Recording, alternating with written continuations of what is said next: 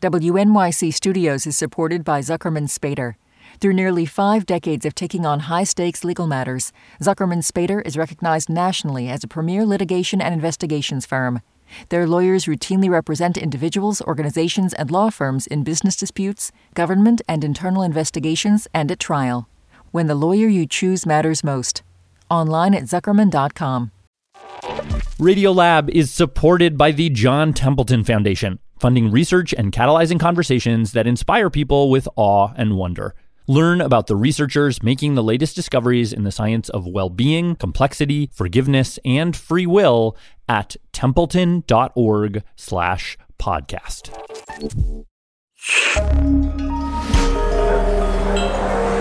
Listener supported. WNYC Studios. Oh, wait, you're listening. Okay. All right. Okay. All right. You're listening, Listening to Radio Lab. Lab. Radio Lab. From WNYC. See? Yeah.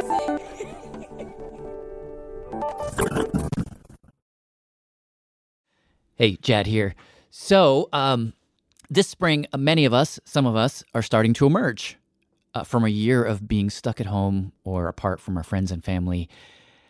And we are not alone. We humans, that is, because there is something else emerging in the coming weeks from the ground to sing and dance and make babies and try not to get eaten. And that something is cicadas. There is another brood about to awaken after 17 years of slumber and about to swarm many places across the country. So, in their honor, I thought we might replay this old piece of ours, which we made last time there was a big cicada awakening around here. It was this from 2013, and it's pretty fun. Very, uh, very uh, Robert Krulwich, I'll just say that. And uh, here it is. Right, here we go. Hey, I'm Jad Abumrad. I'm Robert Krulwich. This is Radio Lab, the podcast, and today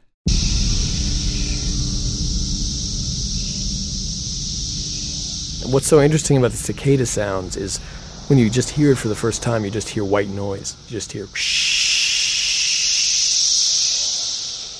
just noise. But when you um, learn what's going on, you can hear the different parts of the orchestra.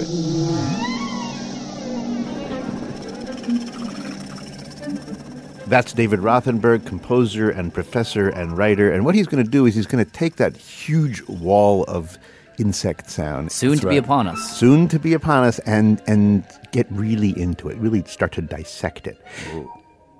But what he really loves to do, really, is he likes to play music with animals. So he goes around and finds individual animals or groups of animals to duet with. And uh, if you don't mind, Jill, I'd like to just go, just, just introduce you to a few of his strange escapades. Okay. Uh, one of the first times he tried this was with a Well, that was a white crested laughing thrush. Right quested laughing thrush. Because, you know, before I met the white crested laughing thrush in I love the way you're able to bring that up. Because if you ask an ordinary person like uh-huh. myself to say white crested laughing thrush, it's hard. It should be much more well known because the white crested laughing thrush is one of the best. You mean the white crested laughing thrush? Yeah, thrush? Washington has them. Bronx Zoo has them. They thrive very well in zoos. But what they do is they sing duets, the males and females together. So that's animals singing with animals. But here's what he did. He went to the National Aviary, which is in Pittsburgh. First, I stepped into the big uh, tropical aviary where you wander and the birds run are flying freely. It's a big, warm, kind of moist space. He got there, Before the aviary opened, like 6 a.m., and there were when he walked into the cage, there were dozens of different kinds of birds flying around, and uh, I was walking with my clarinet. playing, you know, up to the trees. Why is he doing this? Well, he just wanted to see what. That's him, by the way. And he wanted to see what would happen. All right. And uh, as it turns out, nothing happened. Uh, the birds just more or less ignored him. By then, I was kind of, kind of lost interest. Like nobody's paying attention to this. It's a bad idea. And then all of a sudden, Oh, hello. the laughing thrush was interested. That's the thrush.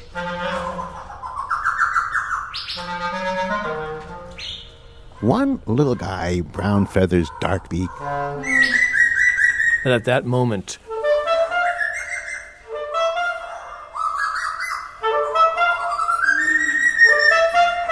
anyone would say, hmm.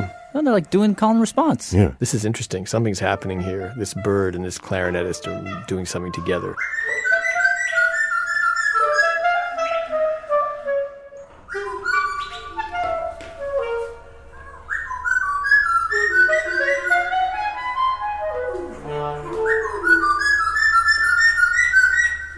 So, so as you're as you're playing, well, what's going on in your mind at this point? I was just imagining I was sitting down with a musician who I maybe couldn't talk to, spoke another language besides English. And I couldn't talk to this musician, but I could make music together with them.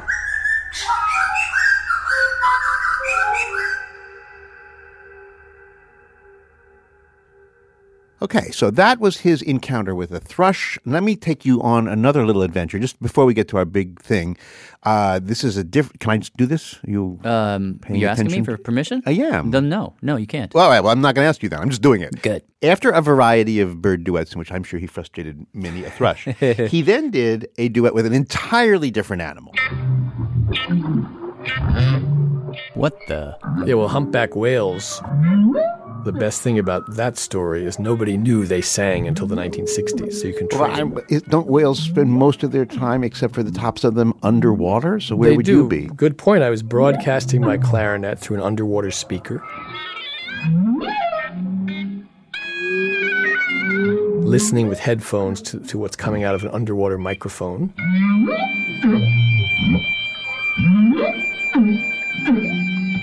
And you hear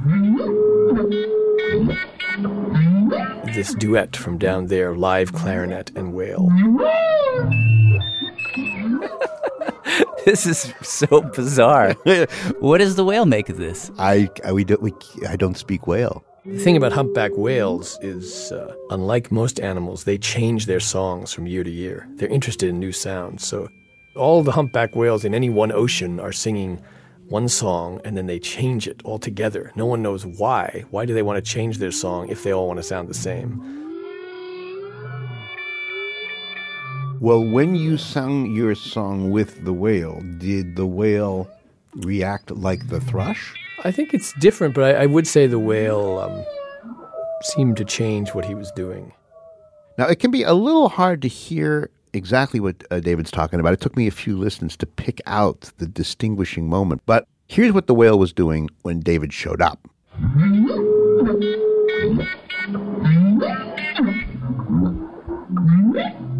It was doing this thing where it would go whoop and then down and whoop and then down. Over and over. And here's what it started doing a few minutes after he'd been playing the clarinet.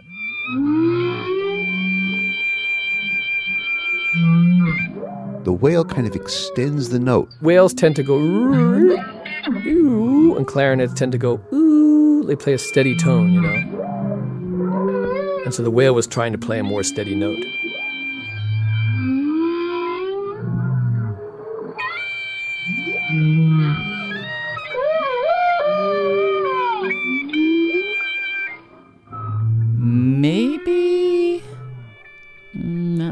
I, I don't know. You don't can't know. hear that. that you, just a little bit of an extended line. It's ooh, instead of ooh, ooh, it's ooh. I mean, it's awesome. No, don't get, I love no, but I listening mean, to this, I but I think- don't. I mean, I don't. It just sounds like the whale's still doing whale. Well, David says that when he played the recording to some of the to whale scientists, They all are shocked. all Uh, every every scientist I played that to th- was did not believe that what I played them was actually a live recording. They thought I'd done something to it, which I didn't. I mean, they they'd never heard a whale make a sound like that. I'm assuming. Which implies that the whale was reacting to his clarinet. Well, Because maybe the whale was just saying, "Shut up, shut up up there." well, however you want to resolve it, like we we we uh, we should move on to the real purpose of our of our gathering here this afternoon, or Okay. whatever time you're listening to this, 2 a.m. uh, which is that he then turned to this sound right here. the plague. Getting, of course, uh, it's just a bunch of cicadas. But when we come back from break, we will dig into that sound and find out that it is much more than at least I ever thought it could be. Hey, this is Becca. I'm calling from Dallas, Texas to let you know that Radiolab is supported in part by the Alfred P. Sloan Foundation, enhancing public understanding of science and technology in the modern world. More information about Sloan at www.sloan.org. Science reporting on Radiolab is supported in part by Science Sandbox, a Simons Foundation initiative dedicated to engaging everyone with the process of science.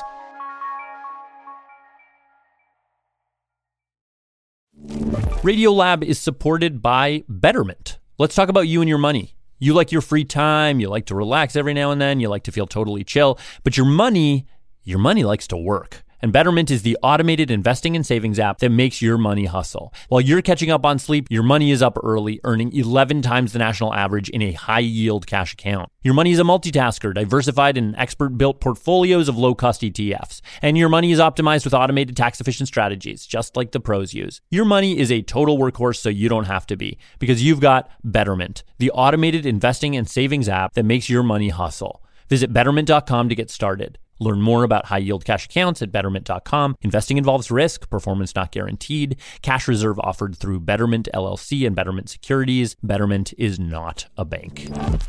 WNYC Studios is supported by Zuckerman Spader. Through nearly five decades of taking on high stakes legal matters, Zuckerman Spader is recognized nationally as a premier litigation and investigations firm.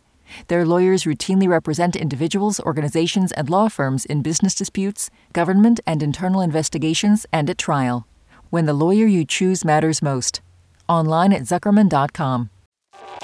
Radiolab is supported by the John Templeton Foundation, funding research and catalyzing conversations that inspire people with awe and wonder.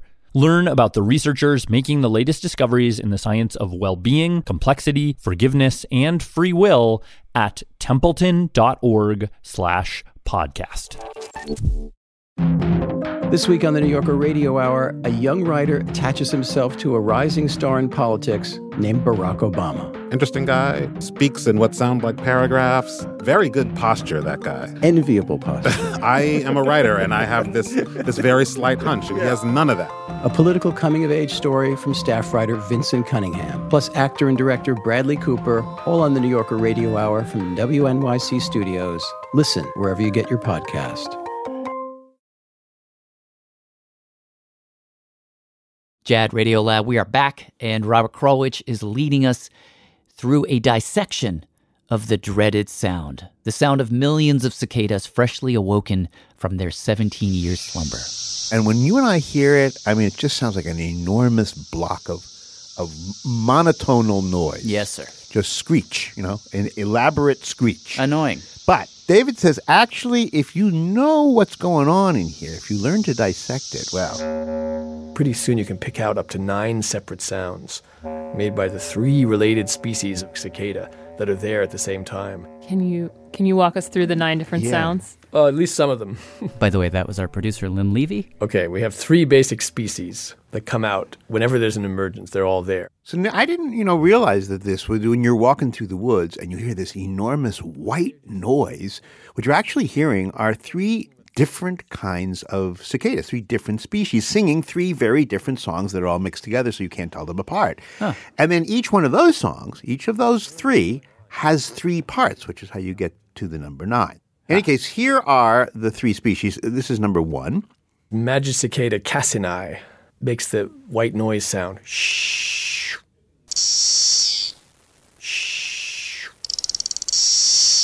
And they, they, they, they swell together, they synchronize. So they'll all go.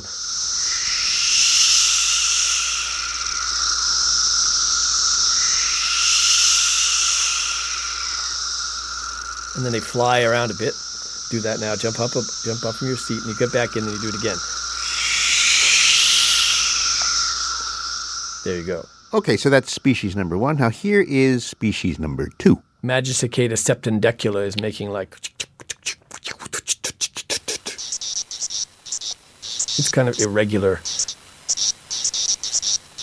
So that's the bebop guy. Kind of, yeah, and there's fewer of those and they're quieter, so less is known about them. Can I hear that one again?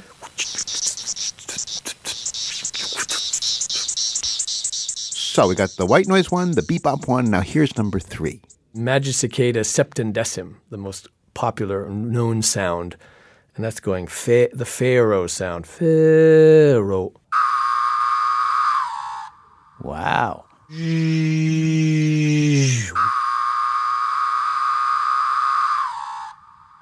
And the thing is, when you actually hear millions of them, all you hear is. If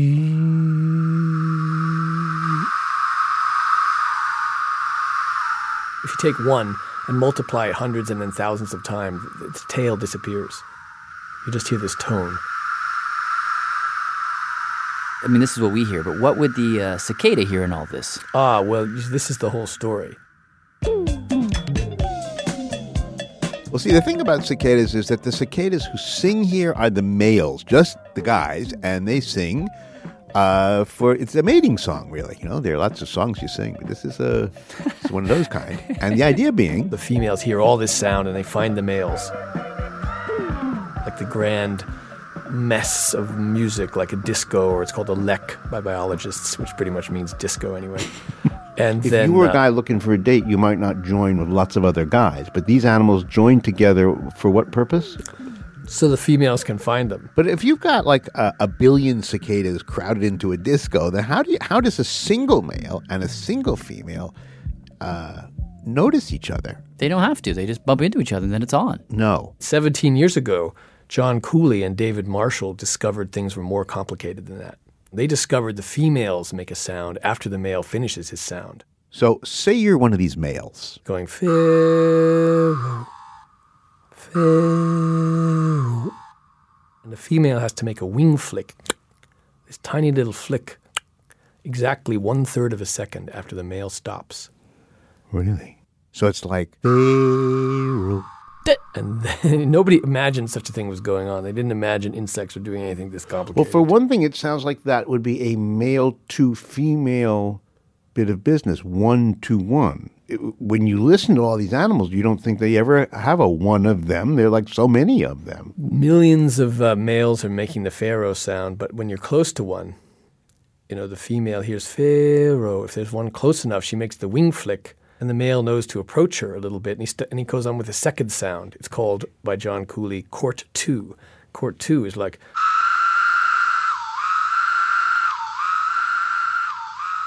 Pharaoh, Pharaoh, Pharaoh, Pharaoh. And then she makes the wing flick again, Same one? as far as we know. Okay. as now, what, where does that tell Mister Mister I love you guy? It's time to start mating and make the third sound, which is more like. Let's do that again. So the your, your hello is Pharaoh. Yeah. I'm getting closer is Pharaoh, Pharaoh, Pharaoh. And now we're kissing, etc., etc. Is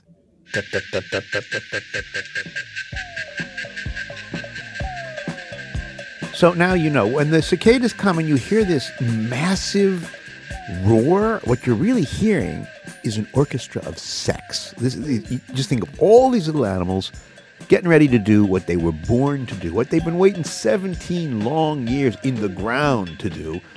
And all the while, it's the songs that matter. They're like following these little rules, simple rules that together it shows how very simple organisms can create things of great complexity and beauty. Each individual doesn't have to know that much about the whole. And still interesting things happen, which which gives you a different view of human life. You're one little part in this giant thing. You ha- you don't have to really know what's happening, but you're doing your little bit for for the the whole of uh, creation or evolution or life or music, and you, you do your own little thing, and you, you're not sure where it leads. But for the individual cicada, for Tommy cicada or Betty cicada, it's all pretty simple. They have their sex, they lay eggs on twigs of trees, the eggs hatch, and then tiny little larvae cicadas will fall to the ground, and then they'll burrow into the warm earth. and attach themselves to the roots of trees.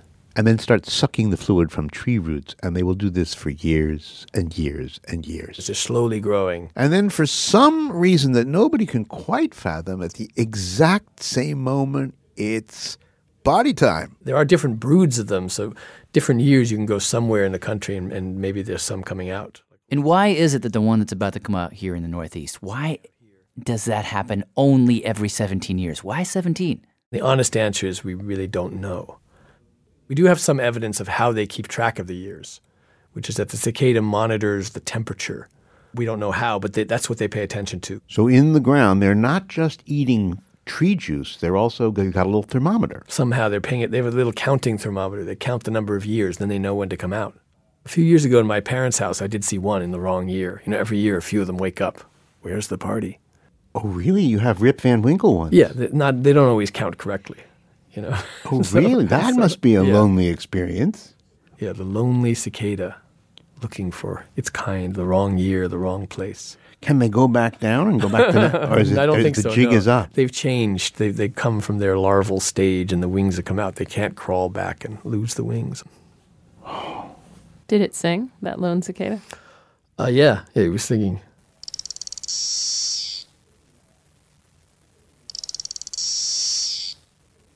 To no one. To no one, to me. And you can kind of imagine David picking up his clarinet and joining in.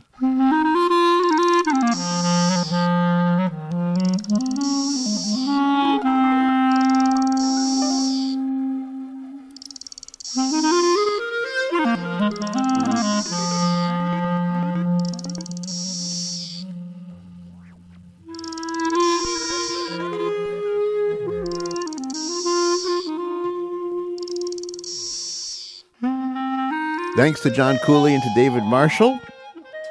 And now Jad wants to say something What do I want to say? about Lynn Levy's favorite song. Oh, and if you go to uh, yes, and if you go to radiolab.org, you can uh, download a uh, a song from David Rothenberg's uh, album chosen by our producer Lynn Levy. It is her favorite song. You can download it for free. Also, David Rothenberg has a new book out called Bug Music. And if you happen to be on the East Coast, we have a well, you can do this from any coast you like, but we have a map where you can track where these little critters are popping up. which they're doing right now. Oh, yeah, Just just barely. in Georgia and in the Carolinas. And Not in Brooklyn yet, but soon. I'll be frying them up, making some tempura. no, you won't. No, I'll you be won't. making no, tempura. because the little guy will come up to you and go on your leg. You'll drop to the ground and burrow into the earth, and we won't see you for I don't know. It'll be like either thirteen or seventeen years. Thanks for listening. I'm Jad Abumrad. I'm Robert Krulwich. See you in two weeks.